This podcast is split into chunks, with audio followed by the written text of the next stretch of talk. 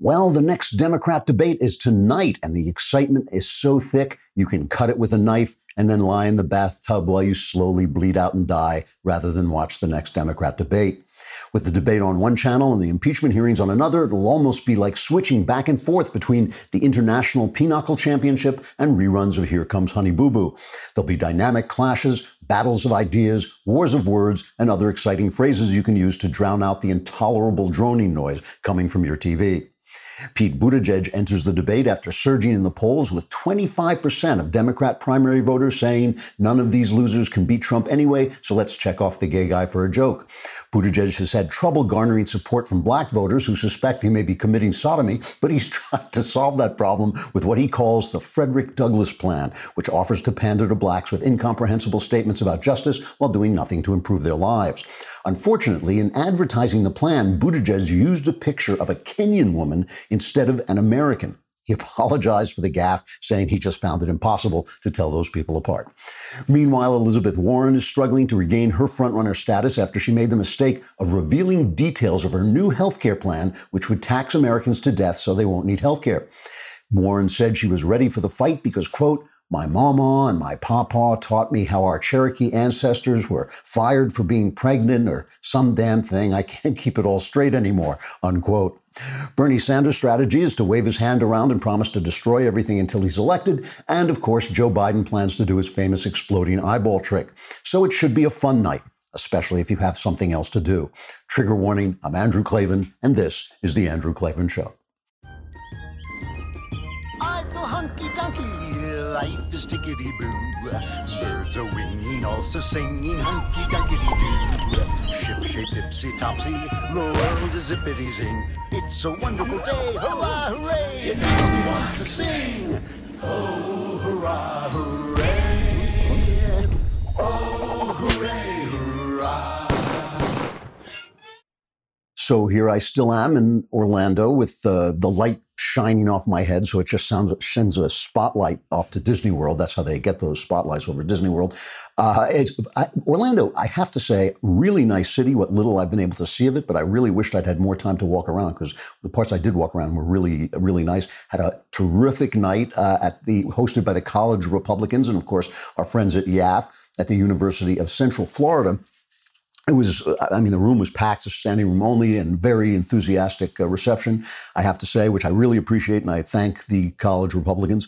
Um, some of these Groyper folks, whatever they call them, the alt right or the America First nationalists, showed up.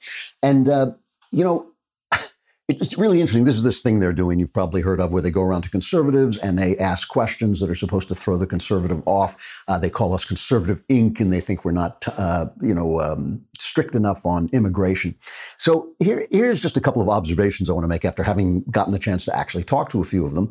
Um, to begin with, when I look at the magazines and writings of the Groyper thought leaders, I mean, the thing is, these first uh, America First nationalists, they keep saying, well, we're not racist, we're not really uh, Holocaust deniers, we're not all these things. But when I look at the magazines and writings of their thought leaders, I find them filled with looney-tudinous stupidity and hatred. These kind of pseudo-intellectual conspiracy theories where a Jewish person is behind every bad thing that ever happened in history, a lot of animus toward colored people, a lot of animus toward gay people.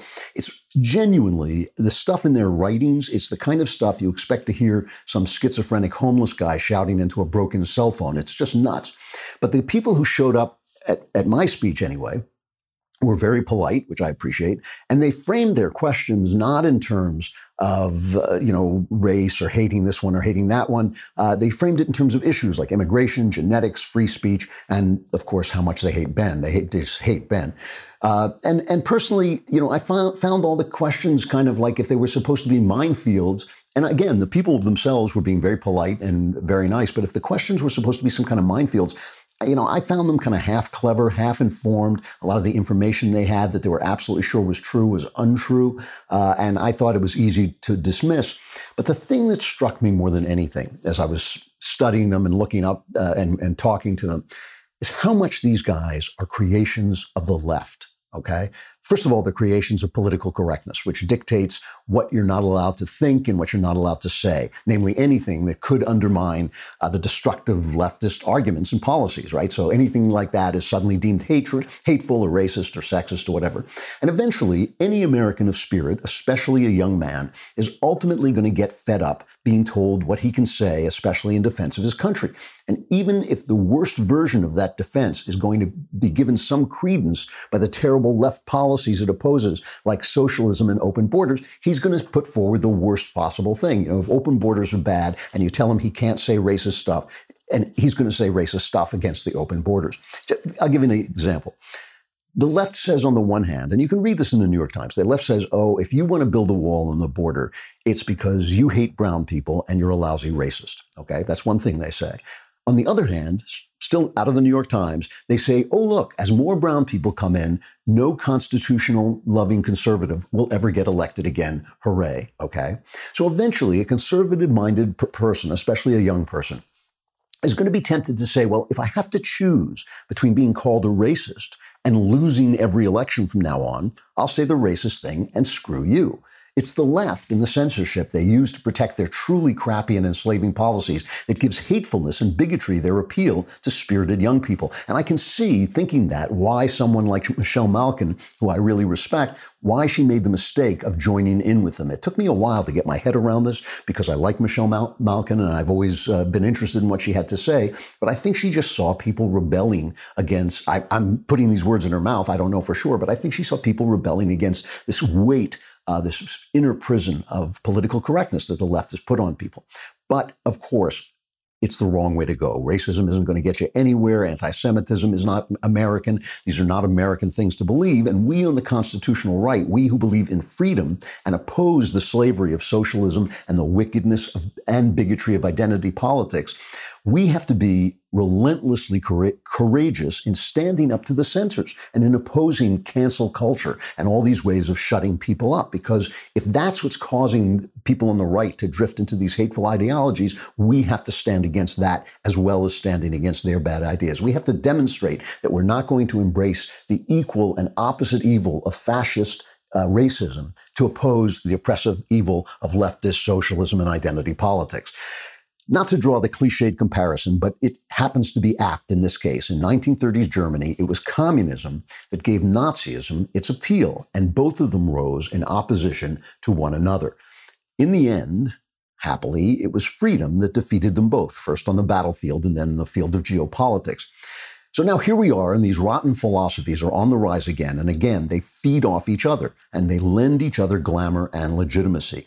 And those of us who believe in freedom are not being asked to face bullets and battlefields this time, but we do have to speak our minds with steely integrity. Cancel culture be damned if once again we're going to defeat them both. Which is why what happened with Chick fil A recently is a genuine tragedy and a mistake. A genuine tragedy and a mistake. And I will talk about that in a minute. But first, let us talk about something a lot happier, which is boll and branch sheets. You know, I love these sheets because some people just find them so comfortable they fall asleep and then they don't get to enjoy the sheets. I'm up all night and I sit there and go, wow, these are these are lovely sheets. I kind of wish I was asleep, but at least I'm comfortable and have beautiful sheets. What makes Boll and Branch sheets unique is that each sheet is crafted from 100% organic cotton. That means Boll and Branch sheets not only feel incredible, they also look amazing, especially right around 3:30, 3:45 in the morning.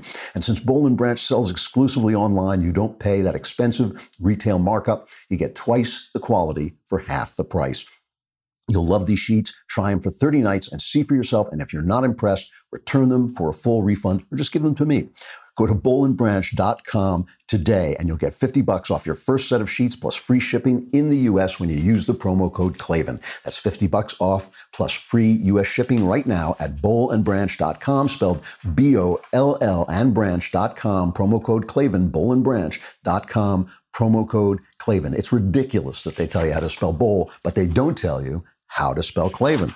Because that's what that is what you have to remember. It's K L A V A N. There are no E's in Klavan. So you know how I'm always ranting at conservatives that the culture is more important than politics. You know, uh, Andrew Breitbart liked to say that culture, uh, that politics is downstream from culture. And I always quote uh, the poet Shelley saying, "Poets are the unacknowledged legislators of the world." But the thing is, it really is true that while you're fighting over some district, some congressional district in Ohio, the culture eats away the sand beneath your feet. You know, John Adams wrote a famous letter uh, to a guy named Hezekiah Niles in 1818. This is obviously after the Revolution. And he wrote in this letter, he said, What do we mean by the American Revolution? Do we mean the American War? Because the revolution was effected before the war commenced. The revolution was in the minds and hearts of the people, a change in their religious sentiments, of their duties and obligations. And that's why these little things, these little things, as the old song says, these little things mean a lot. That's why I gave Trump so much support when he was attacking Colin Kaepernick and the other football players who were kneeling before the flag. And now we know how, you know, uh, hypocritical they were because they don't stand up to the Chinese, but they stand up in America or kneel in America where they know there's no consequences. But Trump was right. It was right to come out and say, no, that's not patriotic. If it, you did that on my team, I would fire you. That was the right thing to do. And it's the right thing to do to stand up for saying Merry Christmas. And the left, it makes it easy for the left to tease us. Oh, it's a Christmas war. How many people died in the Christmas war and all that stuff. It, it's easy to tease people over these little things, but these little things are the grains of sand that get eaten away over time so that pretty soon you look around and your uh, Christian heritage is gone. You look around and uh, patriotism and lack of patriotism have become unacceptable when they shouldn't be acceptable in a country like this. This is a great country. You should have a natural love of country, but this country deserves a higher level of patriotism than that natural love because there's no other country like it. And that's why this thing with Chick fil A is such a bad thing, right? I mean, Chick fil A. Uh, I know, again, I know in some ways it's petty, but Chick fil A is now, I think, the third largest uh, food cha- fast food chain in America. I'm not a big fast food fan, but I've eaten Chick fil A. It's very good, you know, chicken sandwiches. They stood up, their, their CEO, Dan Cathy, stood up against gay marriage. And you know, this is not an issue that really bothers me one way or the other, but he basically said, We are a Christian people, uh, we're a family business, and we want to support the traditional family. This is way back in uh, 2012. Here's, here's Dan Cathy talking about it. Chick-fil-A's focused on families. We've always always been that way. We're a family-owned business. We're led by family, and our restaurants are operated by families, and we serve millions of families every week at Chick-fil-A. So we're focused on the family. Families are very important to our country. They're very important, I think, to all of us that are concerned about being able to hang on to the heritage that we have, and uh, we're support biblical families. We've always been a part of that. So you know, he opposed gay marriage and he opposed, uh, I think it was proposition, he opposed gay marriage in California too, I think, but he, he gave money. He supported, uh, he supported groups that oppose gay marriage. And the LGBTQ uh, community, which doesn't exist, it's just a bunch of activists, they went after Chick fil A, and Chick fil A became an obsession with them. It became a tar- target with them. Uh, three U.S. airports just this year denied uh, Chick Fil A concessions in the airport. Um, the uh, the first Chick Fil A in Britain was about to open when local activists closed that one down. So everywhere they went, they were being hounded by these LGBT people and being called uh, bigots and all this. Which, by the way, they weren't. I mean, Dan Cathy said, "Look, I'm a Bible believing Christian. I believe that God instituted marriage. I believe that God defines what marriage is." But I'm happy to reach out to gay people, and obviously they were never denied service. Uh, the place is one of the most friendly uh, fast food restaurants. It's famous for its friendly uh, fast food restaurant. Okay, so they they wouldn't back down. They refused to back down to the bullying. Seven years go by, and it becomes more successful than ever. They are just hugely, hugely expanding. Uh, over time. In fact, uh, in in what's his name in Kanye West's new album, he has a lyric "Closed on Sundays, you're my Chick Fil A."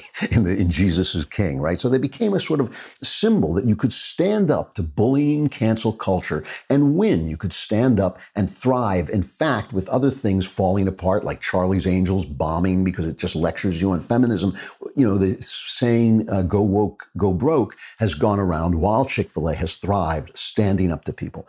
Seven years on, they collapse. Chick fil A collapses. They decide they're no longer, the, the uh, they give money to charity. They make a lot of money. They give money to charity, and they were attacked by LGBTQ activists. And I just hate this because, like I said, lesbian and gay people don't even like each other, and, and neither of them like transgender people. So this is a completely this coalition is a completely made up thing of radicals. It's just leftist radicals. When Peter Thiel came out and made a speech in favor of Trump, the gay magazine, I think it was The Advocate, said, "Well, he's not gay. He just sleeps with men." So being gay in identity politics means being a leftist, and all those gay people that I know, so many of whom I know that are conservatives, they don't exist. They're not gay. They don't count. So this is that lying identity politics, which is just leftism in disguise. It's doing nothing for gay people. It's doing nothing for anybody except leftism, except more government, right? And the people that they were really angry about were the Salvation Army and Fellowship of Christian Athletes. And so Chick-fil-A put out an announcement saying, staying true to its mission of nourishing the potential in every child, the Chick-fil-A Foundation will deepen its giving to a smaller number of organizations working exclusively in the areas of education, homelessness, and hunger. And they dumped the Salvation Army and they dumped the uh, the Christian athlete athletes one. Uh, a business publication called Bisnow reported uh, that they felt in, that the company's leadership felt a new message was needed, especially in foreign markets, where the most prominent brand exposure to Chick fil A are headlines about its support for organizations with anti LGBT stances. Now, in Europe, you think political correctness is bad here. In Europe, it has advanced. The patient is ba- basically dead. The cancer of political correctness has advanced so far. Um, I mean, I've told you stories about publishing over there and how they want to cut out biblical references and all this. So it's really bad over there. So they wanted that market and they dumped the Salvation Army. Now, listen, I, I used to volunteer for um, the United Way, I think it was, yes. And uh, one of our jobs was to go out and examine different charities and learn about different charities so we could direct money to the right place. And one of those charities was the Salvation Army. This is a great place. The Salvation Army uh, helps people uh, who are just at the end of its of their rope. I mean, it helps people who have run out their string. Sometimes because of alcohol abuse, sometimes because of drug abuse. They're on the street. They got nowhere to go. The Salvation Army picks them up. And recently there was a pop star, Ellie Goulding. I don't know, Goulding, I don't even know who she was, who was pressured by the LGBTQ activists uh, to get out of the half, halftime show because, uh, because the Salvation Army uh, gave a, what was it? What was it? They demanded the Salvation Army give a large donation um, in to LGBTQ communities. And the Salvation Army put out a statement saying, you know, we, we take care of all these people, these homeless people, 40%, 40% of homeless youth uh, identify as gay or transgender. So when I tell you why I don't want you to kick gay people out of your church, that's why, because sometimes these kids get kicked out of home, uh, their homes. They got nowhere to go. They wind up on the street. Okay. So this, these are the people the Salvation Army chooses. They just believe that marriage is between a man and a woman. That's what they believe. That's what I, in, in terms of God's mind, I think in God's mind, that is what marriage is. I don't necessarily think that we live, we don't live in a theocracy. I don't think the law necessarily has to echo that, but I, you know, I believe that too. As much as I want gay people to have um, to have committed, loving relationships and be able to have that and be protected by law. So, of course, they they cave in, and you guess you can guess the sequel. It's not enough, right? GLAAD uh, Drew Anderson, GLAAD's director of campaigns, uh, sent out a statement saying well, in addition to refraining from financially supporting anti-LGBTQ organizations like Salvation Army, Chick-fil-A still lacks policies to ensure safe workplaces for LGBTQ employees and should unequivocally speak out against the anti-LGBTQ reputation that their brand represents, which by the way, they have done. So that's, that's ridiculous. But of course, it'll never be enough. It'll never be enough until every chicken is gay, until every chicken sandwich is made by a gay person and the chickens themselves are transgender. I mean, that's really where it's going to go. And the reason this is so important, okay, is again, this is not an issue that means that much to me. This is uh, an issue I think we can survive. I think we can survive tolerating gay people and tolerating their relationships and even blessing their relationships so that they don't have to go into bathhouses and catch diseases at the very least and so that their lives can be fulfilling like your life. You know, I mean, these are things, these are things that are fine with me. Still, still, the right to believe what you believe, the right to represent those beliefs in your charitable giving, the right not to be bullied and this, and the inspiration Chick fil A gave people by not being bullied. All of that, all of that is lost. And when I talked, and when I talk about people on the right becoming hateful, becoming openly hateful, becoming openly bigoted, what do you think the reaction is going to be when you look when somebody like me is saying hey you know a lot of nice gay people out there leave them alone let them have their relationships stop bugging them all the time when the guys who make it into the paper are these bullying homo fascists who shut down businesses who tell you that if you are a christian business they're going to hunt you down year after year after year. This seven years of absolute activism a bullying fascist activism that they push these people in. Eventually eventually people on the right are going to go you know what I hate gays too. You know what? These guys are doing the bad thing. Everything that the anti gay people said about them uh, is turning out to be true. And, and it's very hard to defend. It is very hard to defend because a lot of people don't know, you know, they don't work in the arts like I do. They haven't known as many gay people, people as I do. When the when Chick-fil-A caves in for the almighty dollar, and that's what it's about, you know, and listen, I want them to make a have a business, I want them to make a profit, but obviously, their beliefs come first, their integrity comes first. A corporation is a citizen like other citizens. They have to be able to stand for what they believe. And this, this is why the left creates the hate on the right. And I know it, it is not, we can't go over to that hate. We can't uh, grab hold of that hate. But at the same time, at the same time, those of us who can have to stand up to this cancel culture because it is incredibly destructive. And this is where the revolution takes place. It's just like John Adams said. This is where the revolution takes place. It's not in the big fights that come eventually. It's in the little fights that come every day. All right. Speaking of the little fights and meaningless, stupid fights that come every day, let's take a quick look at the impeachment uh, news. Um, uh, yeah, oh yeah, let's do this second ad. I forgot all about it. Uh, we have to talk about uh, So Clean. You know, nearly 1 billion people are affected by sleep apnea around the world. And I know people who have this, and you have to have this machine uh, that uh, helps you breathe while you sleep.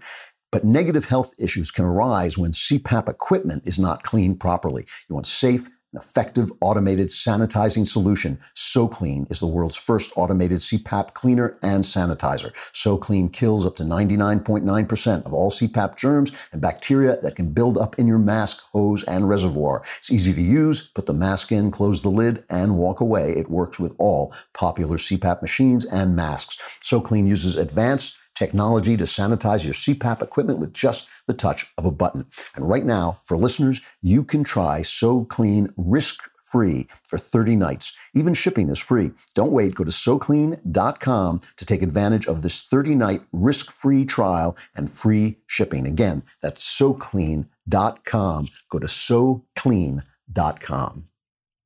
All right. Um, the impeachment. Uh, you know, this thing, I, I personally think this this thing is really bad for Democrats. I'll, t- I'll tell you why. Three reasons. Three reasons. I mean, they're, they're still selling this like it's explosive, destructive, the walls are closing in, it's the beginning of the end. Meanwhile, the support for impeachment among, among independents, the only people likely to be convinced, has dropped 10%. And on the Republican side, the attitude has hardened so that Republicans now say, we don't care what he did. He's not getting impeached. Forget it. You know, they're just saying, forget about it. They don't care. Quid pro quo doesn't matter. They just don't care. So today, uh, what's his name? Gordon Sondland. Um, he's their big bombshell guy, and he gets up and he says, "Well, I thought it was a quid pro quo." He talks about, you know, the say you know the whole routine by now. He talks about the fact that uh, Rudy Giuliani was going around saying he wanted the 2016 election investigated, perfectly fair, by the way, uh, or he was going to delay a meeting, and he wanted um, and he wanted Biden's uh, dealings with Burisma, the gas company. He wanted that investigated, but he wasn't holding back aid. He was talking about uh, holding back a meeting. So Sondland comes in and he says, they ask him, it's the same old thing. Did you get? Did Trump himself say that he wanted this? And this is what he says. President Trump never told me directly that the aid was conditioned on the meetings. The only thing we got directly from Giuliani was that the Burisma in 2016 elections were conditioned on the White House meeting. The aid was my own personal, uh, you know, guess based again on your analogy, two plus two equals four. So you didn't talk to President Trump when Ambassador Taylor says that that's what you told him? Is that your testimony here? My testimony is I never heard from President Trump that aid was conditioned on an announcement of elections. So you never heard those specific words? Correct. Right? But never heard those words. Okay, so that's everybody, right? That's the guy yesterday, the Lieutenant Colonel uh, Alex Vinland, um, Alex, um, I forgot his name, Vindman, that's it. Um, he he's you know he said the same thing. It was a feeling he had. He felt this was going this way. But then finally, Sondland said, with Adam Schiff questioning him, that he did finally call up Trump because he was getting all these mixed messages. He was getting all this stuff from Giuliani, and he finally called up Trump and said, "What do you want?" Here's that clip. I believe I just asked him an open ended question, Mr. Chairman. What do you want from Ukraine? I keep hearing all these different ideas and theories and this and that. What do you want? And it was a very short, abrupt conversation. He was not in a good mood. And he just said, I want nothing. I want nothing. I want no quid pro quo. Tell Zelensky to do the right thing. Something to that effect. so all this expl- I mean, it's it's amazing to me. All this explosive testimony comes down to that. In fact, there was one exchange with Kurt Volker, who was a Republican witness. Uh, Michael Turner was interviewing him. Have you got that clip? The only thing that matters, besides all these people talking to each other and all their feelings and all of their, their thoughts and understandings, it really only comes down to what did the President of the United States intend, and what did he say, and what did the Ukrainians understand or hear? Ambassador Volker, you're one of the first people that we've had in these open public testimony that's had conversations with both. So I get to ask you you had a meeting with the President of the United States, and you believe that the policy issues that he raised concerning Ukraine were valid, correct? Yes.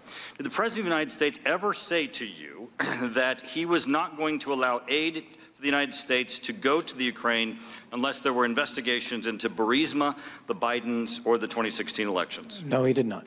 Did the Ukrainians ever tell you that they understood that they would not get a meeting with the President of the United States, a phone call with the President of the United States, military aid, or foreign aid from the United States unless they undertook investigations of Burisma, the Bidens or the 2016 elections? No, they did not. You know, pretty much, Ambassador Volker, you just like took apart their entire case.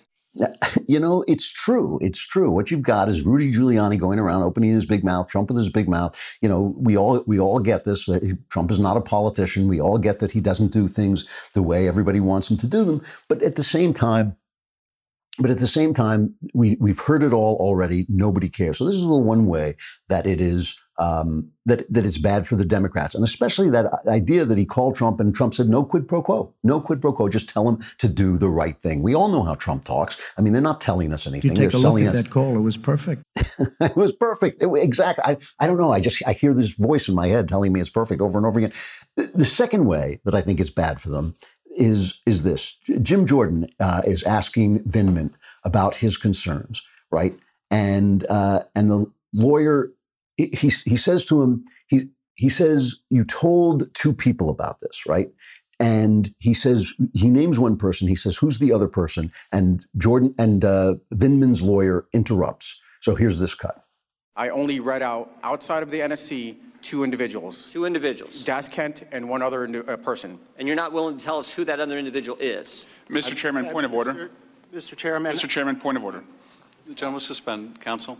Uh, Mr. Chairman, uh, I would ask you to enforce the, uh, the rule with regard to the disclosure, with regard to the uh, intelligence office. Thank you, counsel. You know, as I indicated before, this committee will not be used to out the whistleblower.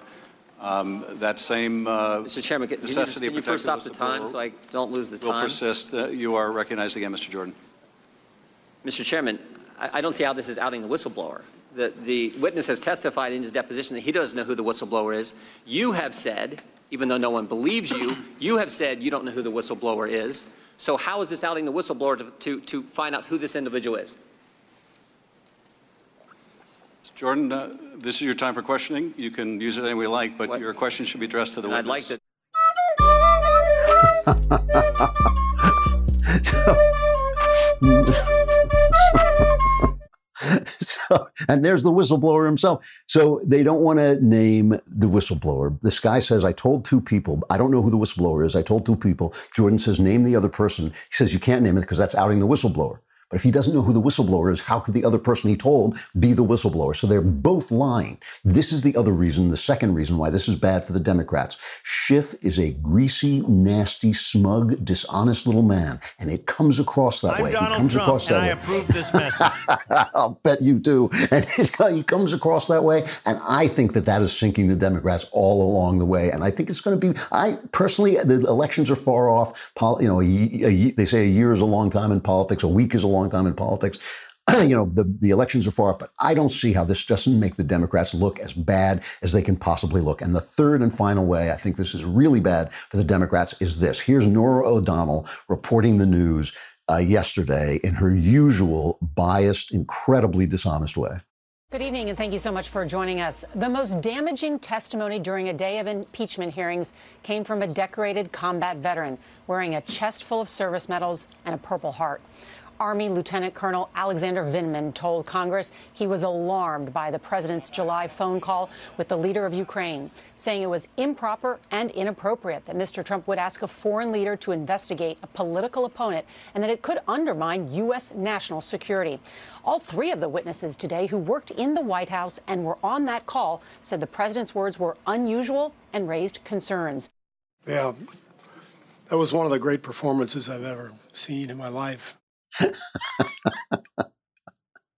it's, it's this deep state credentialism from the press. This idea, oh, he's wearing that uniform, he has gray hair, he looks so nice. This, these are uh, long time, lifetime service people, the bureaucrats. They are defending your Constitution. They're not mentioned in the Constitution. If you'd like them to stop doing what they're doing, you have no recourse because they're not mentioned in the Constitution, because they're not elected. But it's the press again and again telling you that you should thank your lucky sto- stars that this dishonest Democrat press and these credentialed bureaucrats who had no business making foreign policy, that they are saving your Constitution for you. It makes no sense. It's offensive. It basically is telling you you are less than these people. You, you, you have to look up to and respect these people. It's un-American.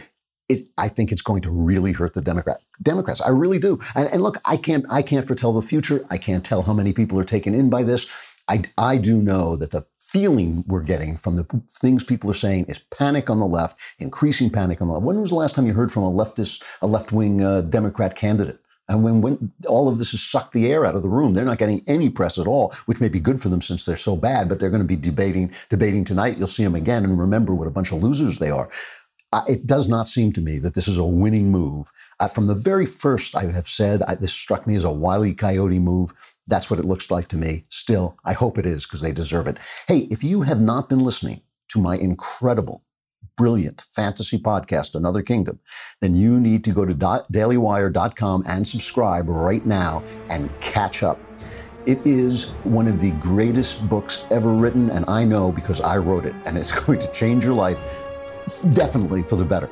On Monday, November 25th at 7 p.m. Eastern, that's this Monday, is it? Yeah, this Monday, 4 p.m. Pacific, Michael Knowles, the reader and star of Another Kingdom, and I will be sitting down together to discuss this final season. We'll take subscriber questions live from the fans, and this live event will be free for everyone to watch on Facebook and YouTube, but only subscribers will be able to ask the questions at dailywire.com. Plus, subscribers exclusively can watch the entirety of the series or you can listen free to the newest seasons on Apple Podcasts. Go check it out and don't miss the Another Kingdom live discussion happening Monday at 7 p.m. Eastern, 4 p.m. Pacific. We're going to take a quick break and then we're going to have the mailbag, so hold on to your problems.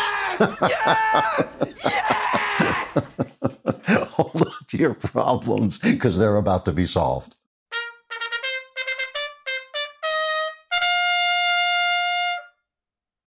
Mailbag. That's what I like to hear. All right, from Luke. Uh, do you ever remember a time when our country has was as politically divided as we are today? Oh yeah, absolutely. I mean, the '60s, the country was much worse than it is today. People were being shot. The president was shot. Uh, the the Democrat uh, candidate for president, Bobby Kennedy, was shot. The biggest um, uh, civil rights leader Martin Luther King was shot and killed. Another one, Malcolm X, shot and killed. Riots every day on on uh, college campuses. People caving in, just like they're caving in now. What is different now? What is different now is the radicalization of the mainstream left. That is very different and it's, it's, dangerous. It's really a bad thing. The fact that the left is now openly socialist, the fact that the left is now openly telling you that the Constitution doesn't matter, kiss the feet of the deep state, all that stuff, and that the press is now so corrupt you know, in the in the old days, the press was left wing, but there were more right wingers. There were only like three networks, and there were right wingers uh, on TV, and there was a conservative perspective that you could get on TV. They were still in the minority, but the left was simply not as far left as it is today. This left, this leftism, this woke leftism, which is just racism personified, is is really a disaster, and it is it has permeated. It's got they have moved their uh, there are people so far up into our institutions that it has taken over the mainstream. That's the big difference. The big difference is before it was basically the middle fighting the left on campuses and uh, you know in protests and all this, and now it is it is truly. Uh, uh us, the revolutionary right, uh, that is fighting the power. The power is all on the left. They own the news media. They own the corporations. They own social media. They own Hollywood. They own uh, whole patches of the deep state.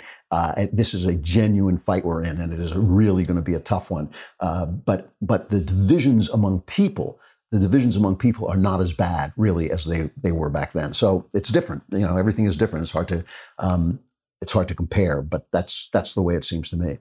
Um, this is a letter from one of these Groyper people that I was talking about. Uh, so he's going to say things that may be uh, uh, offensive. Trigger warning. I, I, give you a trigger warning. He calls himself Disinherited Knight, K N I G H T.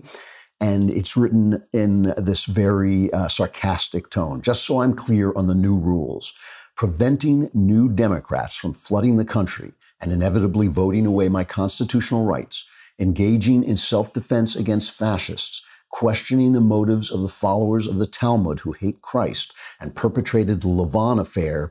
Jeez, and sank the USS Liberty. These are things that Israel did back in the 50s and 60s. Uh, or questioning the exact method of execution or overall numbers of the Holocaust, or discouraging sodomy and encouraging marriage between a man and a woman, as Jesus explicitly stated, although you're going to have to find that verse for me, will all get me banned and shunned from conservatism. On the contrary, you welcome those slightly misguided people on the left who hate God, murder babies, promote sodomy and pedophilia, are openly communist, hate America, and want to redefine our nation out of existence or completely take it over and destroy it from within. Also, we all know you defended the narrative that Jeffrey Epstein killed himself, so hopefully you're having fun a fun time pretending to be countercultural now that it's safe.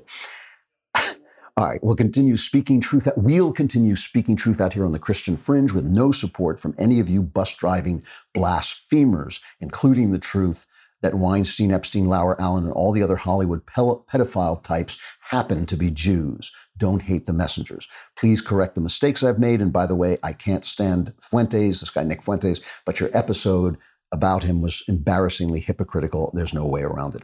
Wow. Wow. Well, look, I don't know if I have time to go through all of this, but the only thing I will grant you is that when Jeffrey Epstein uh, first uh, died and the coroner said this was suicide, uh, I said, gee, that, that we're going to have to go with that for now. And as more facts have come in, I've become more, more and more suspicious. So I'll give you that one. Um, it, nobody is in favor of uh, illegal immigrant. Nobody on the right is in favor of illegal immigrants flooding the country. So that just is, is wrong. I mean, we're all in favor of tighter rules, tighter security. Uh, what I'm, what I am against, what I am against is demographic fatalism. I'm against the idea that new kinds of people coming in cannot be assimilated into the American system. That's absurd. It's, it's what people have said every single time, and every single time they have been assimilated in. We need stronger assimilation tactics. We need stronger assimilation rules, and we need to vet our veteran, uh, our veterans, vet our immigrants, so that we know who's coming in and they want to be here and they want to be American. I don't, like I said, I don't care what color they are as long as they're, what color an American is as long as he's American. Uh, so engaging in self-defense against fascists, I guess, is street brawling. I don't think that's going to get you anywhere. Questioning the motives of the followers of the Talmud who hate Christ. So you don't like Jews, good for you. You know, well, I'll, I'll, go on and on. You know, the Lavon affair and the USS Liberty. If that's what's keeping you up at night, you have a pretty good life. Questioning the exact method of execution of overall numbers of the Holocaust that's just a sickness. It's one of the most completely documented events in human history. Uh, certainly, uh, probably the most documented event before the invention of uh, the internet. Many people were there. Many soldiers witnessed it. Many people survived it. Many of the people who performed it testified uh, that you have some idea, that you have some secret knowledge, uh, is an illness on your part. That's just that's just all it is. It's just an, an erotic illness. Uh, discouraging sodomy. You don't like gay people. Okay, fine. So and listen, I, I actually have no problem with people who have philosophically feel homosexuality is immoral. I have absolutely no problem with that. Many of my friends feel that way. That's not the problem. The problem is people who hate uh, other people for the way they are. Um, and I welcome. Uh, da, da, da. You know, here's what I want to say about this. Okay, I, I could go on and on with this. It's all ridiculous, but but here's what I want to say about it. Read it yourself.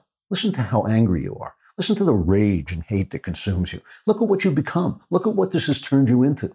I mean, this is not what Christ wants for you, buddy. When they talk about, you guys keep talking about Christianity. You remember the rule, love God, love your neighbor? Do you remember the story of the Good Samaritan, which is a story about race relations? Because the Jews and the Samaritans didn't like each other. And what Christ said is, who is better for you? The Jewish priest who passes by on the street or the Samaritan who stops and helps you? He was telling you. And then he says, who is that man's neighbor?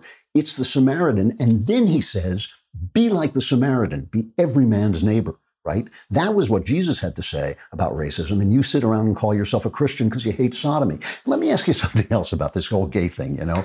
This is the thing that really gets me about it. And again, I have no problem with the traditional Christian beliefs. I, I respect them. I disagree with them, and I disagree with them on scriptural grounds, but I have no, no problem with it. But here is, here is my problem. Are you aware that straight people get up to some pretty funky shenanigans in the bedroom, right? They dress up as furry animals and they wear diapers and they spank each other with ping pong paddles. And that's just at my house, okay? because around the country, people do crazy things. So are we going to go from window to window, peeking in in each bedroom window and making sure that everybody is having sex in exactly the way that we think is right? Or are we going to leave people alone because we know that sexuality is disordered? We know we're fallen people and we need compassion for one another and we need to pray for one another and hope people can find love in whatever disorder is in their life? Or is it just the gay people we're going to hunt down? Is it just the gay people we're going to, you know, uh, uh, persecute. Uh, you know, I mean, this is the thing. It's not, it's not, I don't hate you, buddy. It's, it's not about that. It's just about the fact that I think you are going down a, a terrible road to a very unhappy place. And all you have to do is read your own damn letter to hear how angry and venomous you are, how full of rage you are.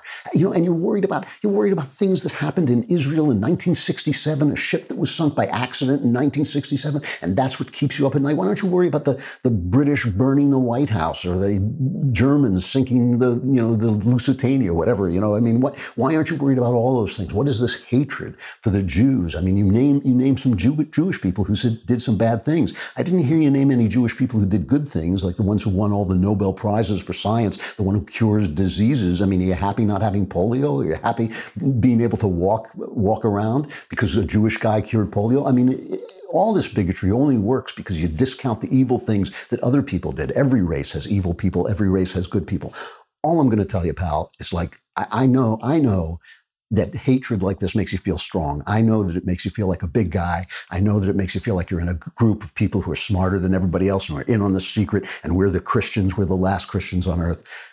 And you're afraid. You're afraid to let it go. I, I, I know. I know somewhere in your mind you know this. Somewhere in your in your mind you know this philosophy has twisted you into something small and dark. I know you know this somewhere in your mind.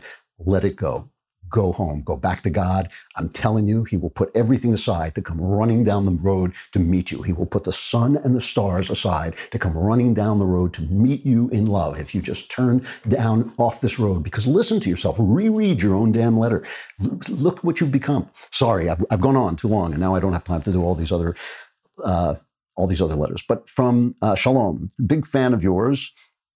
Uh, read most of your books. I heard your interview with Shapiro on his Sunday special, and I keep being amazed that every time you and Shapiro discuss movies, you never mention Ben Hur. I'm surprised that as Christians and Jews believing in human emotions like rage, revenge, and forgiveness, you didn't like it or it's not in your top five. What's your take on it? I love it. I love Ben Hur. And you know, when you're talking about these things, it's always hard. Whenever anybody says, What's your favorite movie? all the movies go out of my head. But Ben Hur is a great movie. I mean, it is the original one, of course, with Charlton Heston. Uh, it's one of those movies like The Godfather that if I'm channel surfing, and if I hit it, two hours of my life just disappear because I can't turn it off. It is a terrific, terrific movie. And you're right, it's got all kinds of uh, great themes in it, and the way it handles the Christ is just brilliant. Um, for Mr. Klavan, I'm 26 years old. I've been married for five years and been seeing my wife who is the only one woman I've been with and have a child with. Once a week, I go out with a group of five to 10 coworkers to unwind from the stress of our job working in a prison. I found myself growing attached to a female officer who I happen to find very attractive. She's kind of flirtatious. She has a great personality. I'm worried if I continued going to our weekly get together between alcohol and my already strong feeling, I would ruin my marriage and lose my son. I don't want to stop going out because it helps me to talk about our week to people that understand the pressures of the job, but I find myself connecting with this officer more than my own wife. Yeah. Okay. This is easy. This is, look, the answer the answer is simple but not easy, right? You got to stop. You got to stop going out with this girl. Uh, you got to put that energy that you're using with that girl to talk to that to the, your fellow guard put that energy into talking to your wife, into reestablishing connection with your wife, into sharing some of the things you're sharing with this other woman with your wife. If you got to talk her through it, talk her through it. If you got to get help for it, get help for it. Do not lose your marriage, and especially do not let your son, do not let your son lose the planet he lives on, which is your relationship with your wife. That's the planet he lives on. You lose that, you blow up his planet. Okay, he will never get over it. Not ever, ever. Okay. So you've got to stop. You've got to stop going. Now, you, your job as a prison guard, that's a very pressure, high pressure job. So go get together with the guys. You know, just get together with the guys and, and talk to them. But meanwhile, take the energy that you've put into this relationship with this girl and pour it into your relationship with your wife and reestablish that connection because you have to. Because you have to. You have to give your child the planet he lives on and you have to keep it together. And it's not worth, it is not worth what you're thinking. Nothing's going to be better. Nothing's going to get better. It's just going to be utter, utter destruction. So go out with the guys, have a cigar, have a drink, go home to your wife and talk to her and reestablish that connection. I got to stop. I'm sorry I went off so long on that one guy, but I just, it's just, it pains me. It pains me. He's probably, a, a, that's probably a young guy. And it pains me truly. It breaks my heart to see somebody wasting his life. And that's what it does. It just eats your life away. Uh, on, on that hatred and that anger and that rage. It isn't necessary. You don't have to do it. God doesn't want you to do it. He's waiting for you to come home. I'm going to end with that. I'll be back in the studio tomorrow. I'm Andrew Klavan. This is The Andrew Klavan Show.